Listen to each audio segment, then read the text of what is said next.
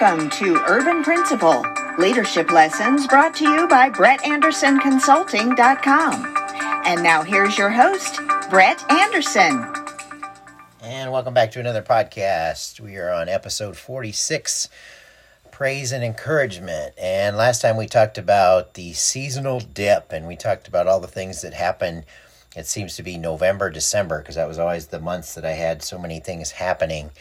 And we talked about morale and attitudes and how that kind of dips and everybody's busy. And it seems to be a time when problems come out and the baggage is just there. And there's things that you need to put out fires and get under control. And it always kind of happened to me that November, December. That's why I called it the seasonal dip. And I even mentioned snow days, how some of our districts are actually taking away snow days and they're going to make it so they can still work. Teachers work remote from home. Interesting there. I talked to a principal colleague of mine, and they said that they liked my last podcast, and they were planning, trying to figure out what to do with the other certified people that don't have regular classrooms, and they were trying to make it equitable across the board. So they're trying to figure out what they can be doing on those days. So it has kind of caused some other things to come up, like those things usually do. By getting to praise and encouragement, and I want to jump to ASCD, the latest issue of Educational Leadership, November issue. It has talks about the early grades, but then there's some good stuff in it. And this one has to do with students. You know, I've talked about positive behavior intervention supports and the positives and how much it helps with working with kids. And they have an advisory alert. And it says research alert. And this is written up by Naomi Thiers. And it says, research alert, study reveals praise is powerful. Teachers often sense that praising elementary students for good behavior makes for stronger classroom management and more on-task behavior. A recent study suggests they are right. The study led by Brigham Young University professor Paul Caldarelli found a positive linear relationship between a teacher's tendency to praise young students more than reprimand them and how focused students were on schoolwork. The higher a teacher's praise to reprimand ratio, the higher the student's on-task behavior percentage. And Caldarelli's team conducted a randomized control study of the effects of praise and corrective remarks. They spent 3 years observing teachers and students in 151 K-6 classrooms in Missouri, Tennessee, and Utah. Half the students used their usual classroom management style. The other half used class-wide functional related intervention teams, or what they called CW Fit, a classroom management system that reinforces good social skills with praise, and the teacher's interactions with students at key times of the day. Researchers tracked the frequency of teacher praise, verbal indicators of approval like well done class, and reprimands, remarks like, Kevin, I told you to stop throwing paper. Comparing the amount of praise versus reprimands a teacher used with the level of their students' on-task behavior showed that more praise correlated with better focus on work for elementary kids. Teachers who used CW Fit were observed to praise students more, and kids in those teachers' classrooms showed more on-task behavior. In addition, so more on-task behavior, and that's identifying social skills and the things that you're trying to teach. The team didn't identify one threshold praise to reprimand ratio, such as 3 praising comments for every reprimand, that leads to better behavior. Just a clear linear relationship between praise and kids staying on task. The more praise it seems, the better. So that is excellent. So that's what we've said before, and a lot of the research shows that 3-to-1, 4-to-1, 5-to-1, but basically praise matters. So let's talk about that a little bit with adults. Praise and encouragement. And a book that I've had for a while that was actually given to me by a psychologist, Bringing Out the Best in People by Aubrey Daniels, had some good pieces in it that I thought I'd share a little bit from. What are the things you're promoting as a leader in your organization or school? Because those are the things that continue, of course. And then I'm going to give you some just short pieces from this book. The role of leaders in every organization is not to find fault or place blame, but to analyze why people are behaving as they are and modify the consequences to promote the behavior they need. And being certified as a behavior consultant, I love studying why people are like they are, and also how to motivate people and how you bring out the best in people. And I'm very much into being a builder. And you've heard me say that before, and build people up. And there's a couple more places I want to share from this book here. And of course, as a principal, you can't tell people to go above and beyond and then slap their hands when they're doing something that is not a district standard or something that you don't feel is right. And, I mean, that's more micromanaging for sure. I mean, if you're saying that our teachers are the best teachers and we value our teachers, then don't pile on those teachers, then don't give them more duties than they're supposed to be doing, and don't make them do more than they're supposed to do, and don't actually treat them the opposite, because actions mean more than words. So if you're saying we value our teachers, show that you value your teachers. I mean, you need to display that. That needs to be shown. Actions do matter, that's for sure. And then from the book also, the manager who can harness the power of positive reinforcement for value-added performance will be the manager who can capture and enjoy the benefits of discretionary effort.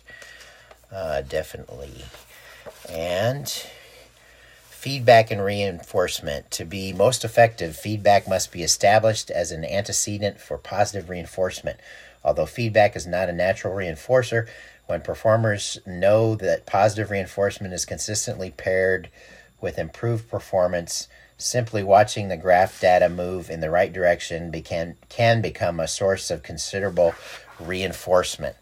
And what I attribute that to is thinking about working with data and your staff. I mean, you're often talking about, you know, how much you need to do and how much you need to improve and so on, and are you seeing it as the glass half empty, of course, or the glass half full? And you're going to motivate your staff a lot more if you are promoting the good progress that's being made and how much you've grown and how much you're moving the data, rather than coming at it as our math scores are terrible or our reading scores look like this. How are we going to change that? I mean, you can have those real discussions, but you still need to do it in a way that's constructive to building up your staff and showing them the progress that they've made and how much they're working together. And another thing that I like is having a common purpose. I mean, you talk about mission and vision, and having this common purpose is what helps people move forward.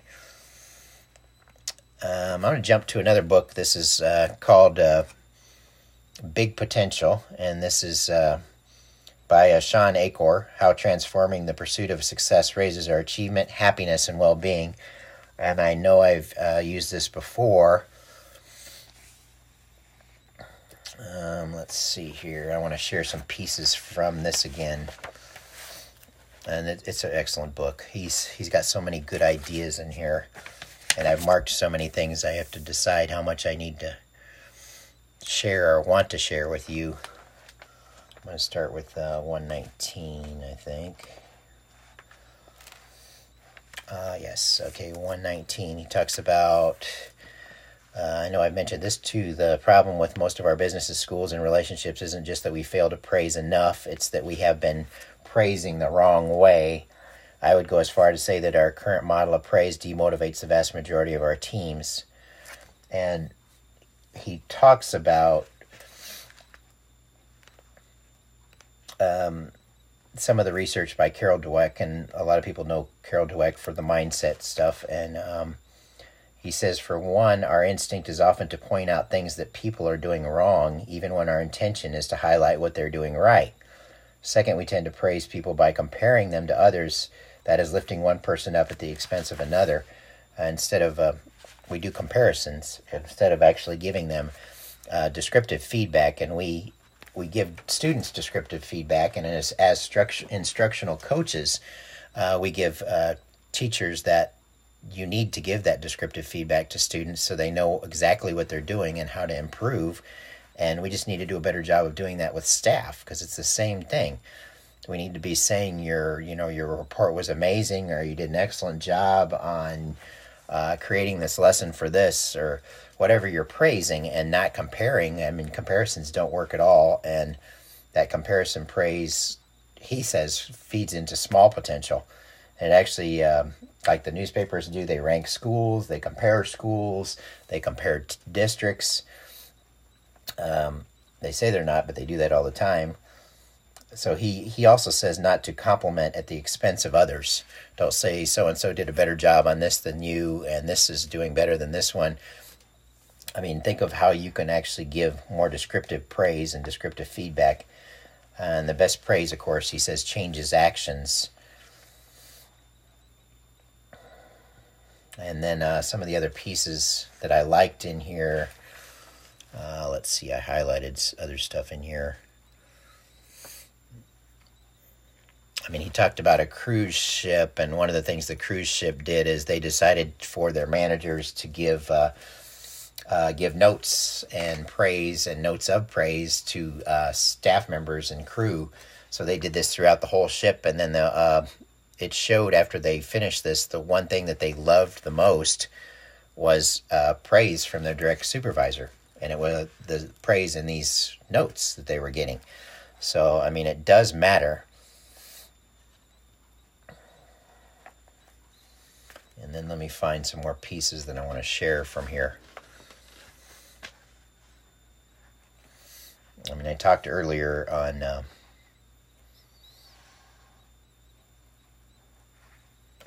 let's see, where did I find that? On having that common purpose. And if you have that mission and vision together, that kind of sets forth that common purpose. I mean, here it is. He says, he talks about meaning is that unbalanced force that keeps us going, especially in a busy or stressful time, and tours of meaning help us to sustain this momentum by reconnecting us to the meaning in our work. You have to have that meaning in your work, and you have to have a purpose in there. So what is your organization's common purpose? Because that keeps people working together and keeps those connections being made. And staff needs to know this. They need to have that meaning. And another thing he talks about, too, in here is he talks about celebrating strengths. Simply of celebrating a person or a team for their companionship, their strengths, their everyday contribution, no matter how small or seemingly insignificant, reinforces a more empowered self-image and helps them see a vivid image of themselves as someone who is worthy of happiness and success. Likewise, celebrating someone for being kind, creative, or hardworking helps them to see a vivid image of themselves as someone who is kind, creative, or hardworking. In doing so, you become a magnet, helping to pull more and more of their energy in that direction, and it snowballs. I know by doing that with staff and celebrating strengths, you don't just see those individual people's strengths. It starts to snowball into the whole group strengths, and you see the results. And he says here, once you see people's strengths and celebrate them, incredible things start to occur. And then he talks about Toyota, some of the things that they did. He talks about big organizations and some of the things that they did. He talks about a hospital. I like the way he talks about this. He talks about a hospital that did an activity that was actually in another book. I'll share that in a second. But then he talks about Michelle here, a friend of his that had created a campaign with her husband for 1 week, and she identified. Remember, we've talked about before, you get what you look for. So if you're looking for positives, you're going to find positives. If you're looking for negative, if you're looking for things your staff are doing wrong, you're going to find that. So you need to celebrate those positives. And she was talking about the things her husband does wrong. So Sean Achor said, for 1 week, instead of nagging, our friend would actively praise him for all that he was doing to help around the house. The key when you do this, we told her, is to keep the sarcasm out of your voice. And at first she thought we were crazy. But then she tried it out. Instead of mentioning the fact that the house was littered with his fishing gear and basketball clothes, she would say, wow, that was such a huge help. Thanks for playing with the kids tonight. Or instead of grumbling that he never helped with cooking, she would say, thank you for ordering pizza. That was a great idea. For a full week, she kept reinforcing the idea that he was helpful. You might wonder if all this positive feedback might have made him feel like he was already doing enough and could afford to slack off, but quite the opposite happened. On Thursday, the week that he fixed a hose that had been leaking for 2 months, And on Saturday, he cleared the table, which she said she couldn't remember him doing ever unless his mom was in town. Why? Because he was fulfilling the new self-image that his wife had given him. With his wife's help, he now saw himself as a helper, and helpers help. Simply celebrating a person or a team for their companionship, their strengths, their everyday contributions, no matter how small or seemingly insignificant, reinforces a more empowered self-image and helps them to see a vivid image of themselves as someone who is worthy of happiness and success. Likewise, celebrating someone for being kind, creative, or hardworking helps them see a vivid image of themselves as someone who is kind, creative, or hardworking. So in doing so, you become a magnet. So, that's amazing. And I tried that with a staff member once that was a real difficult staff member, acknowledging all the positives and the things that I saw him doing and stuff. And it actually worked. These kind of things do work. Keeping it descriptive and keeping it. And then I wanted to talk about that hospital. And actually, the hospital that I was talking about is in Before Happiness, the 5 hidden keys to achieving success, spreading happiness, and sustaining positive change. And that's by Sean Achor, too. And in this, he talks about how they adopted a 10-5 way. And this hospital, they formally trained more than 11,000 physicians, nurses, managers, and administrators to smile anytime they were within 10 feet and say hello anytime they were within 5 feet of another person, patient, or fellow employee, and even evaluated them on its component of their performance reviews.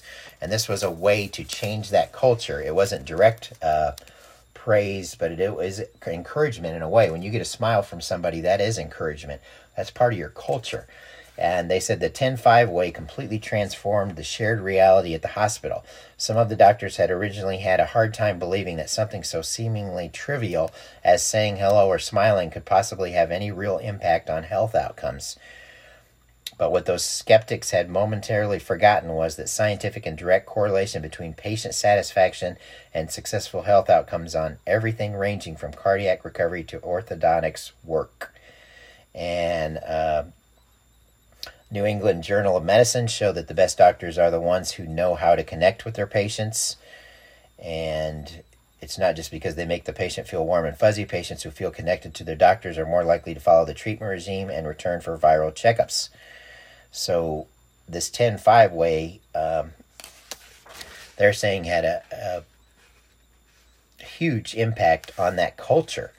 So, those are small things that can make a big, big difference. So those are things to kind of keep in mind.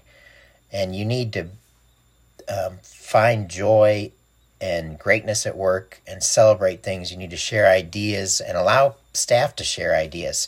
They have to be free to express ideas, share, and as a leader, you have to be open to suggestions, and the staff cannot be in fear of retaliation over disagreeing or sharing. That's the best kind of encouragement, is being able to share ideas and to work together as a team. And if that is the culture, the leader, if your culture isn't right, it's not going to work. So, if your culture isn't right, and you're not allowing some of those things to happen, you've got a major problem on your hand. And it's better to be looking in the mirror, because it sounds like it's you, the leader, that's causing some of the problems. So you need to think about the things within your culture. And are you a positive, successful culture? Do you encourage? And I'm going to leave you today with a quote from... from Melody Beattie. Gratitude turns what we have into enough and more. It turns denial into acceptance, chaos and order, confusion into clarity. It makes sense of our past, brings peace for today, and creates a vision for tomorrow. And keep working on that positive culture for sure. I want everybody to have a great Thanksgiving if you celebrate. I'm grateful for a lot of things, and I hope you are as well. There are so many things for us to be grateful for. Keep wearing masks. Make sure we drop those positivity rates. Keep your distance from people. Keep that 6 feet. A vaccine is on the horizon. It is coming. If you're our principal or leader, keep working on pushing that positive culture and keep promoting effective leadership through productive culture changes. And until next time, Let's remember to stay positive.